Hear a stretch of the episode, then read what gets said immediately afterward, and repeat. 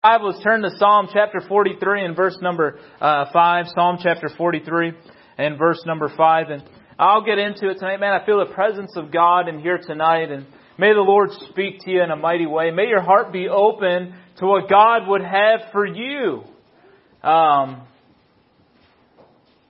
you know, you talked about videotaping our wedding. And man, it brought back so many memories. My wife and I, we got engaged on the 4th of July. And just saying that, I don't know why, it just brought back a lot of good memories, and my wife and I watching the video, and I appreciate Tom Brother McMurtry. You got a good pastor. Amen. Listen, I'm going to say that again. You got a good pastor. Amen. I'm going to say it one more time. And I'm not, you didn't pay me to say this, but you do. You do. You got a good man. And, you know, You see men, and they're good men, but you see good men falling anymore. And there's a good man standing behind this pulpit, preaching the Word of God, faithful to you, faithful. I'm telling you what, you need every once in a while, write him a thank you card. Say, I appreciate you, Pastor. You're the man. Do something like that. You know, that'll encourage your preacher. I never really realized how much thank you notes meant a lot until I was really down. I got down, and I know it doesn't happen to anybody else but me. I got down, and I was at my desk, and I knocked over a paper, and right underneath that paper was a note a teen girl had wrote to me. And she said, I can do all things through Christ, which strengtheneth me. That is a big encouragement to me, this verse. And I just want you to know, Brother Nick, you're a blessing to me. And may this verse be an encouragement to you. And that was about the whole thing. But you know what? Seeing that note just got me so excited. I was like, man, I can do this. The funny thing is, I took that note and I slid it under some papers, and I, you know, kind of forgot about it for a few months. And I got down again. I know it happened again. And I turned over some papers, and there was that note again. God used that note not once, but twice. And how long does it take to write a thank you note? Or an encouraging note, or, you know, preacher, you're the man, or to have a little kid write a picture. You know, we run bus routes, and a young girl on our bus route, she drew a picture of me, and I had a jetpack on my back, and I was flying in the air, and I was saying her name, and there was a picture of Central Baptist Church, and my bus captain, the guy that helps me on the buses, he had like this crazy Lego, you know the Lego head's hairdo? He had like this Lego head hairdo on his head. He's like, what's going on? And I don't know. It was encouraging that a young girl would take the time to draw a picture like that for me. I don't know. I don't know where it came from. It's not in my message. Like I said, he didn't pay me to say that, but man, just be a blessing to the man of God. Be a blessing to the man of God. You know what it'd be? You know, God will bless you for that. Anyways, get in the message. Psalm 43, verse number 5. I'm going to be preaching facing giants in your life, and I will get in a little bit about David. We know David and Goliath, and we know the giant there, and we know that foundational story. Been taught it probably in Sunday school, and I love that, amen. I love the little guy taking on the big guy, amen. I always like that. If there's going to be a fight and there's a little guy and a big guy, I want the little guy to win, man, amen. So, but anyways, Psalm 43, 5, it says, Why art thou cast down, O my soul? And why art thou disquieted in me? Hope in God, for I shall yet praise Him, who is the health, listen to this, who is the health of my countenance and my God. I'm just a person that gets down. I'm just a depressed person. You don't understand. Let's read this again. Hope in God, for I shall yet praise Him, who is the health of my countenance. What do people see when they look at you? If you spend time with God, you'll have a healthy countenance, amen? Says it right there. Moving on. 42. Let's go to Psalm 42 and verse number 5. Psalm 42 and verse number 5. It says, Why art thou cast down, O my soul? Why art thou disquieted in me? Hope thou in God, for I shall yet praise Him. Look at this. For the help of His countenance.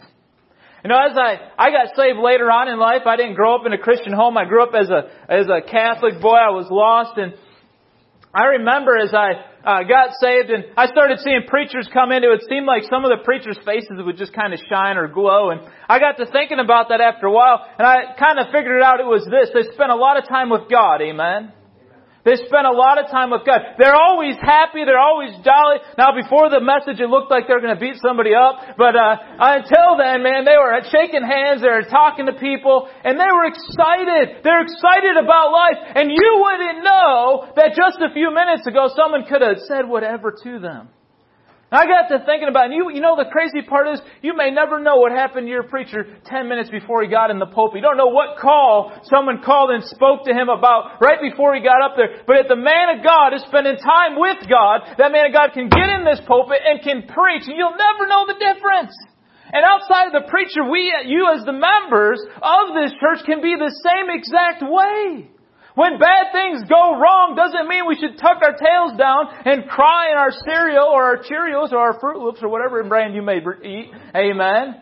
But we can get our help from God and get our strength from God, and God can pick us back up and we can keep going. I remember learning that principle young. I got saved at a boys' home. It was like a military school, and it was a faith-based organization. I was such a good kid. My mom sent me to a boarding school, amen. And she just loved me so much. And hey, some of you kids in here, you watch those shows and you see all those kids in that boarding school, and you say, "Never happened. That was me. Better watch out." No, okay.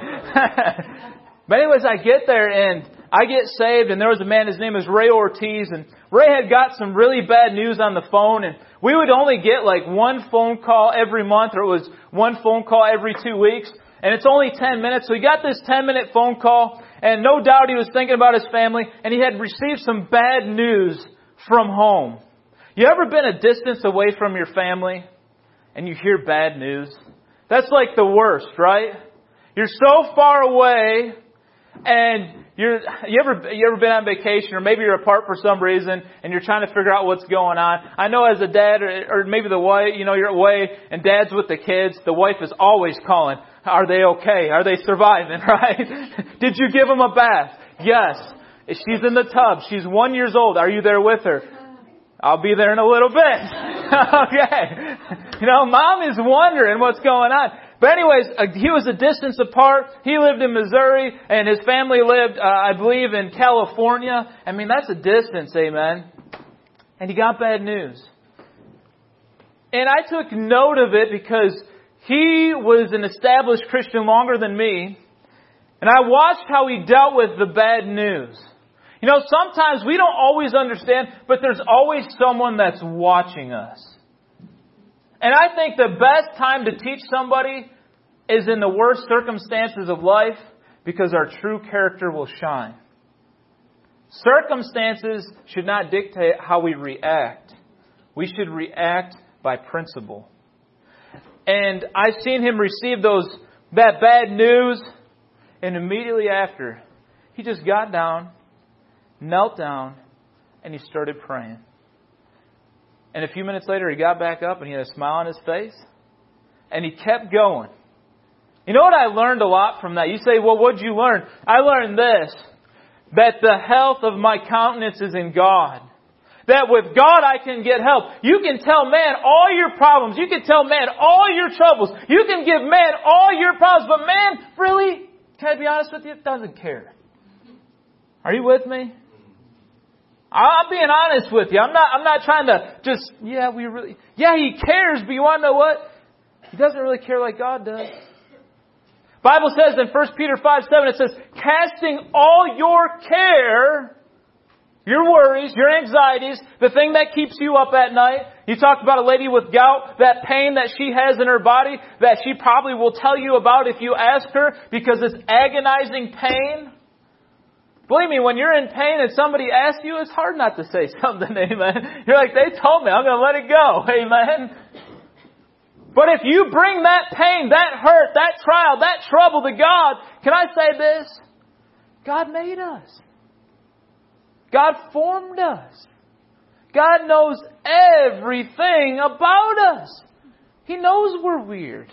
And He loves us anyways, doesn't He? He made us that way. God, if I'm weird, you did it. Amen. Right? Amen. You share it with God. You open your heart before God. I was talking to somebody, recently, and I said, the reason you can't do that is because you don't trust God enough. You've got to trust God. You've got to come to a place. How many times do you read through the book of Psalms as David comes to a point where Saul is chasing his life or something's happening in his life, and he just goes, God, and he cries out to God, and he gives God everything. And God lifts him back up. Amen. Proverbs 18:14 says this, the spirit of a man will sustain his infirmity, but a wounded spirit who can bear. Tonight I'm going to first talk on my first point. I've talked a lot about it already, so I may just move on. But the giant of depression and despair. Let's pray. God, I need your power. God, I need your touch. I can't do this without you, God. God, I pray you'd help somebody tonight, God. I pray that you'd use me, God. I can't do this without you. God, I pray that if somebody's not saved in here tonight, God, that they'd get saved. God, I pray that they put off the decision of not getting saved and would get saved. Pray if there's one tonight, God, that is facing giants and is getting beaten down, that tonight, God, they come and they get the victory. God wants that we love. We thank you in Jesus' name. Amen. Listen, we need to remember that God is always there. He always cares. He's always listening. He always wants to help. I love this. You go to a therapist and he sits down and he listens. Okay. He says, I tell you what, I'll see you next week. And what did he really do for you? Listen, I've been to many counselors. I've been to many people. I had problems as I grew up. I still have problems. Amen. They don't ever go away. But can I tell you something? When I go to God with my problems, they're always resolved. And if they're not resolved, if I don't have an answer, I can trust that eventually I will get the answer or He'll take care of it. Amen. I don't know if you feel down. I don't know if you feel downhearted today, but I know the one that can help you.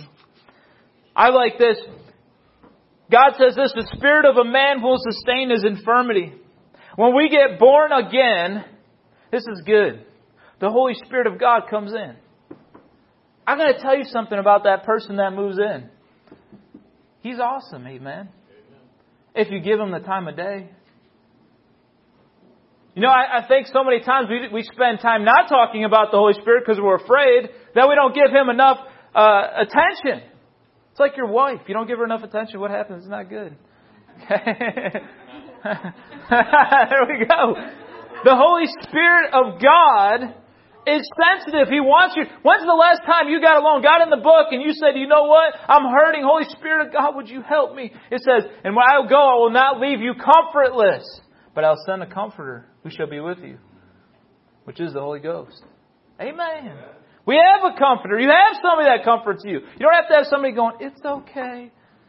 It's okay. 5 more minutes. It's okay. All right. You can go to God, spend as much time as you want. By the way, He desires that. He wants that. He wants us to come to Him. I love that. Romans 8:27, and he that searcheth the hearts knoweth what is the mind of the Spirit, because He maketh intercession for the saints according to the will of God. Remember, the Spirit of God. And sometimes, you know what? Our prayers won't get answered the way we think they will. Dear God, give me $1 million. Lord, I will tithe every cent of it. But I want $1 million. How many's prayed that? Amen. And the answer does not come.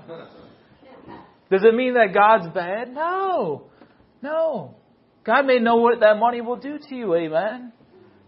But you pray and God will help you. His countenance, His touch, His lifting, His Holy Spirit. Hey, when's the last time that you felt the Spirit of God outside the church house in a quiet place where you melt down and you talk with God? Get along with God. Get along with the Holy Spirit, amen. And spend some time and don't get up until He lifts you up, amen. Amen. I'm telling you what, it'll help you. I like this. I was reading a story here and about an evangelist who wrote the song, No One Ever Cared for Me Like Jesus. His name is Charles Weigel. How do you pronounce that, brother? Weigel. There you go. Music director, help me with that. And I'm going to read a little bit about his story. If you don't know it, it's a good one. And how many know that song, No One Ever Cared for Me Like Jesus? So I'm going to read the story for you. So often tragedy and despair have led to the writing of some of the most inspiring hymns. This week's choice is such an example. Charles Weigel was an evangelist and songwriter. One day after preaching at a gospel crusade, He came home to find a note from his wife of many years. Minot said that she did not care for the life she had led being an evangelist wife and was leaving him. Wow. That's encouraging. The next few years were a time of despair for Weigel. He later said that he became so despondent that there were even times when he contemplated suicide. He even wondered if anyone really cared for him. After a time, his faith was again restored, and he became an active for the Lord again. Can I say, probably not written in here, but it was probably a time when he got along with God, and God gave him the restoration back in his soul, amen? Because that comes from God. It doesn't come from peppy sermons. It doesn't come from positive thinking. It only comes from the Lord Jesus Christ. And He is the one that's going to put that in your soul to get you to keep going. Amen? Because I'll tell you what, those peppy words and all that goes away over time. But God is always there. During that time, he wanted to put out a paper, a song that would share his feelings and his experiencing during these days. From a heart that was broken came the words in this tune. Here, I'll read it for you. This man wrote this. I would love to tell you what I think of Jesus, since I found in Him a friend so strong and true. I would love to tell you how He changed my life completely. He did something that no other friend could do. No one ever cared for me like Jesus. There's no other friend so kind as He. No one else could take the sin and darkness from me. Oh, how much He cared for me. All my life was full of sin when Jesus found me. All my heart was full of misery and woe. Jesus placed His strong and loving arms around me and He led me in the way I ought to go. No one ever cared for me like Jesus. There's no other friend so kind as He. No one else could take sin and darkness from me. Oh, how much He cares for me. Isn't that exciting? How the broken pieces of a life, the broken pieces of a marriage, well, a devil destroyed. And God kind of picks it back up and God says, I can still use you, Charles. No doubt Charles is going, I'm an evangelist. That's what I do. That's like saying you're a mechanic and you have no hands. Are you with me? What do? Do you work on it with your feet? Right? What do you do, Charles? You're an evangelist. What do you do? Your wife's gone. What do you do? And he turned that and he wrote this song. And I wonder how many people were helped through the writing of this song. Instead of getting down, he got up. How did he get up? God picked him up. How did he do that? Because his countenance was restored by God. It's simple, is it not? But how many times do we do it? You know what we do? We tell this person, and we tell this person, and we tell that person. But we don't tell the very one that can help us, and that's God. Next giant I see. So we see the giant of depression and despair. The next giant I see is this, the giant of discouragement. If you'd go with me to Deuteronomy chapter 1 and verse 28. Deuteronomy chapter 1 and verse 28. And at this time I'll tell a joke, all right?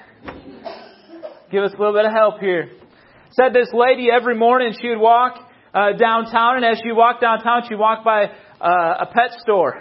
And as she walked by the pet store, my teenagers know this one very well. As she walked by the pet store, there was a parrot in the window. And the lady would walk by the pet store and the parrot would look at her. She would look at the parrot and the parrot would go, "Wah, lady, you're ugly." She'd go, "I never." And she'd stomp off and she'd walk to work. Next day she walked by, parrot looked at her. She looked at the parrot, parrot go, "Wah, hey lady, you're ugly." She said, "That is it." And she went in there and she told that store owner, "He better not say I'm ugly anymore." And the store owner said, that's bad English. No, the store owner said this. He said, "He will not say you're ugly anymore." Next day, the lady came downtown, walked by the pet store window. That parrot looked at her. She looked at that parrot. The parrot goes, "Wah, you know."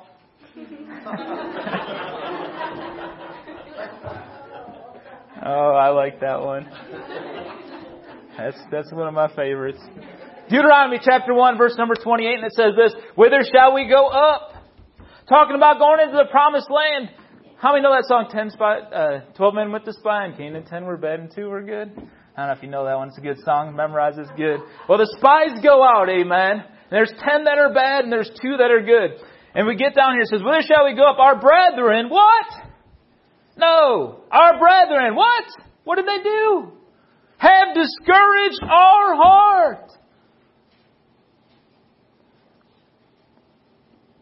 We can't fill a pew. It's impossible anymore. Right? Yeah, we can. We can do that. God's just not working like He used to in the old days. I think it's still the same God. Our brethren have discouraged our heart. You always look for the negative. Why not find a positive? Yes, we can. There's giants. Their muscles, their biceps are as big as my head. Amen. All they have to do is boom and just crush me. Our brethren have discouraged our hearts, saying, the people is greater and taller than we. The cities are great. They're walled all the way up to heaven. And moreover, we have seen the sons of Anakims there, the giants. Then I said unto you, dread not, neither be afraid of them. Why? What's the answer again? The Lord your God. Isn't it amazing? It always goes back to the Lord. And the very first thing that so many times leaves our lives is the Lord. We don't realize it. We realize it this way. One day you miss your Bible. One day you miss your prayer time. And then it turns into 2 days. And then it turns into 3 days. And then it turns into, oh, I messed up, so I need to get back at it.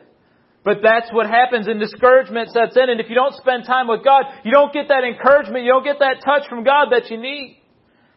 The Lord your God, which goeth before you, He shall fight for you. Amen. He's got bigger boxing gloves than I do. Amen. He's stronger than I am. He can go to toe with them better than I can, according that all He did for you in Egypt before your eyes. Listen, it's a sad story, but discouragement caused the children of Israel. Look at, they got so close to the promised land. But because of discouragement, they weren't able to enter in. I don't want that. I don't want that on my tombstone. He was close, but he didn't make it. You know, it's like that guy running off that cliff and he thinks he can make that big jump. He's like, I'm almost, and he just falls all the way to the bottom. I don't want to be that guy. Amen. That's not who I want to be. I want to be the guy that jumps and I almost miss, but then I get a hand on there, right? And I'm climbing up and I'm like, yeah, I made it. That's how I want to be. I don't want someone to go, look at that other guy. He jumped, and look, he's all the way down there. Look at this guy, right? Let's watch him fall on the rocks, right? Isn't that what happens? When you attempt to do something great, there's always people that will try to discourage you. But they won't attempt to do it themselves. But they'll be right there to discourage you, won't they? You need to forget them, people. Remember God and say, God will give us the victory. God has promised us the victory. I want to be a victorious Christian. Listen, I want to see the high walls in the giant's land. I don't want to see that. Look at these people. They saw the high walls. They saw the giants. But I want to see a big God to show Himself real in a big way. I don't see these walls. I see God. God can get over these walls. God can defeat those giants. See, either you're looking at the problem or you're looking at the solution. Amen. You work a job, you'll know the boss won't want you to tell you about all the problems. Your boss wants you to what? Find a solution. And if you're always going to him with the problems, before too long, you'll be like, why do I need you? Right? You're always telling me the machine is broken down. Figure it out. Why am I paying you? Right? Isn't that what he says after a while? God's saying, listen, there's going to be problems, but I'm telling you, look for a solution. The solution is in me. Trust in me. God gives us big problems because He wants to show Himself real in a big way. And if all God did was give us little problems, how would we know that God could do great things? How could we? We could look in the Bible, but we would never experience them personally. Listen, I've got a personal relationship with God. That's the difference between me and the Catholicism. Listen, I personally know Jesus Christ as my personal Savior. Amen. He walks with me. He talks with me. He's there. He tells me I am His and He is mine. Amen. I'm excited about that. I hope you're excited about that. And I hope you understand that this relationship can cause you to have victory. Even though you're in a position that seems like you're about to cave in. Children of Israel, they're led out of Egypt, right? They're positioned, Egyptian army behind, the Red Sea before, and you would say strategically, they're going to crumble, right? They are no match for the Egyptian army, and they're going to drown in the sea. But what does God do? What do people talk about so many years later? They don't say, remember all those Israelites that died at the Red Sea? They say, remember all those Egyptians. Remember the parting of the Red Sea. Amen. So you have a problem in here tonight and you're discouraged. Why not say this? Deuteronomy 31:6. Be strong and of a good courage. Fear not, nor be afraid of them. For the Lord thy God, He it is that doth go with thee. He will not fail thee, nor forsake thee. Psalm 27 and verse number 14. Wait on the Lord. Be of good courage, and He shall promise. Strengthen thine heart. Wait, I say, on the Lord. Psalm 31 verse 24. Be of good courage, and He shall strengthen your heart, all ye that hope in the Lord. Listen, how did David face a giant when all the great warriors were shaking in their boots? Are you with me? Come on, look at me. I mean, all these big guys. They'd come back from a battle, and David's like 7 years old. David's like, hey, tell me about the battle. Tell me about the battle. They're like, yeah, I took out like 10 men. He's like, man, that guy's awesome. He's my hero. And he talked to this other guy. Now, fast forward a little bit. David's like, I don't know. Everybody's got their own age. Let's say 16, okay? David goes down to the battle. He's bringing cheese. I like cheese. You like cheese? All right. It's awesome. Cheese and crackers. And, man, he probably had some beef jerky in there. He's like, man, this is great. And not the peppered stuff, because that's awful, and the sweet stuff, but the good, the regular. He's like, I got beef jerky. I got cheese. And the guys are like, oh, what are we going to do? There's a giant. He's like, what's wrong with you, man? Didn't you, like, kill 10 people by yourself? Come on, just take this guy on. Hey, aren't we in God's army? Right? Right? And no one steps up to the plate. No one faces the giant. David says, you know what? I'll take it, Mom. He's ugly anyways. I'm going to beat him in his ugly face. Right? And David steps out, a 16-year-old little runt. I don't think we picture the Bible, right? There's this massive guy. He's like, oh, I'm going to get you. And David's like, no, you're not, right?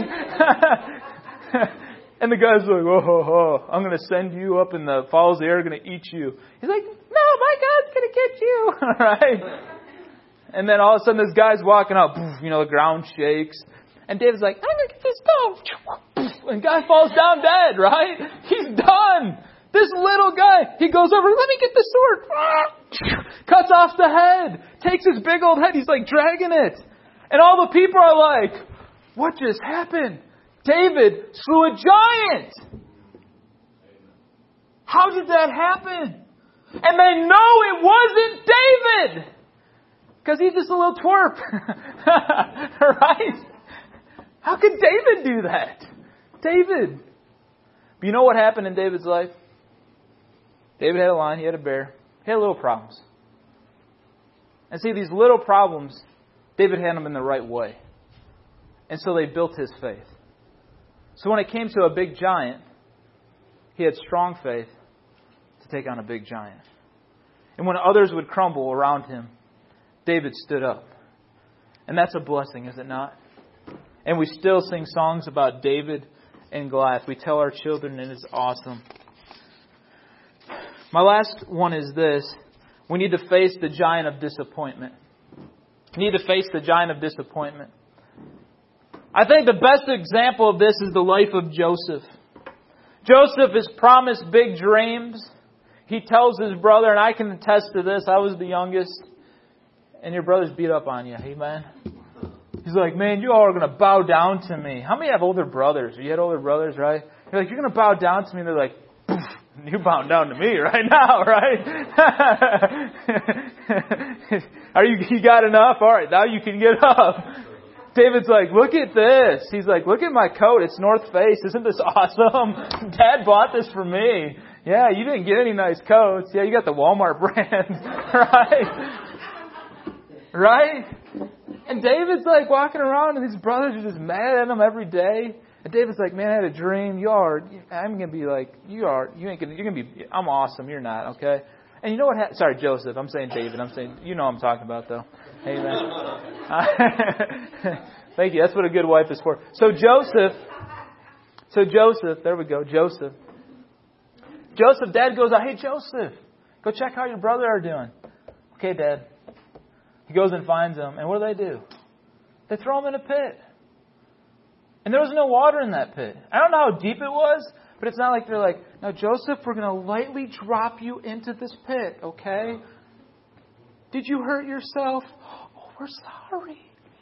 You know what they did? They're like, boom! Yeah, I think I broke his leg, right? They were mean. They were ruthless. They did care nothing for their brother. And Joseph, no doubt, is in sludge and in nastiness in that pit. And you know what he's thinking? God promised me big dreams, and I'm met in a pit. I'm in this pit, and God said great things were going to happen. This is not working out like God told me it was. Right? So David and his brothers are like, you ever thought about how they got David out of the pit? Maybe like one person like held him and the other guy got him out. I think this is what they did. Now, this isn't like, all right, Bible, this is just my own thoughts. They're like, hey, David, man, we're sorry we threw you in the pit. Listen, I'll tell you what. We'll tell you what. Dad's got beef jerky. Here, we'll pull you out. You get your own bag. All right? So they pulled David out of the pit, and then they sell him into slavery. Right? And then he's lied about. He stands up for right, and he's lied about, and he's cast in the dungeon. Who in here is 13 years old? Anybody 13? Stand up. As old as this young man's alive, look at me.